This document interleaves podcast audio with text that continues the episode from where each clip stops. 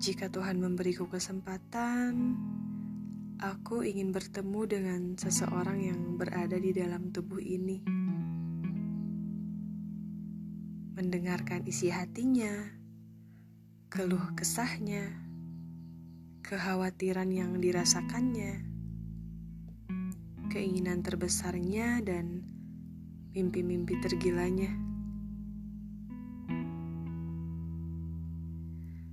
Setelah itu, aku akan memeluknya erat, lalu meminta maaf padanya, menyeka air matanya, menguatkannya, dan berbicara padanya bahwa aku akan tetap menemaninya sampai waktu yang dimilikinya berhenti berdetik. Hai, kenalin, ini Muntari.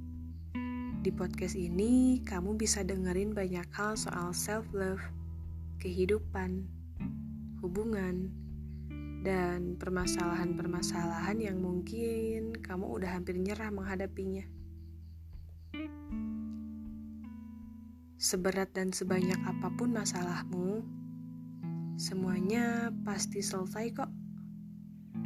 Tetap hadapi dan jangan lupa cari aku ya karena setidaknya kamu gak sendirian.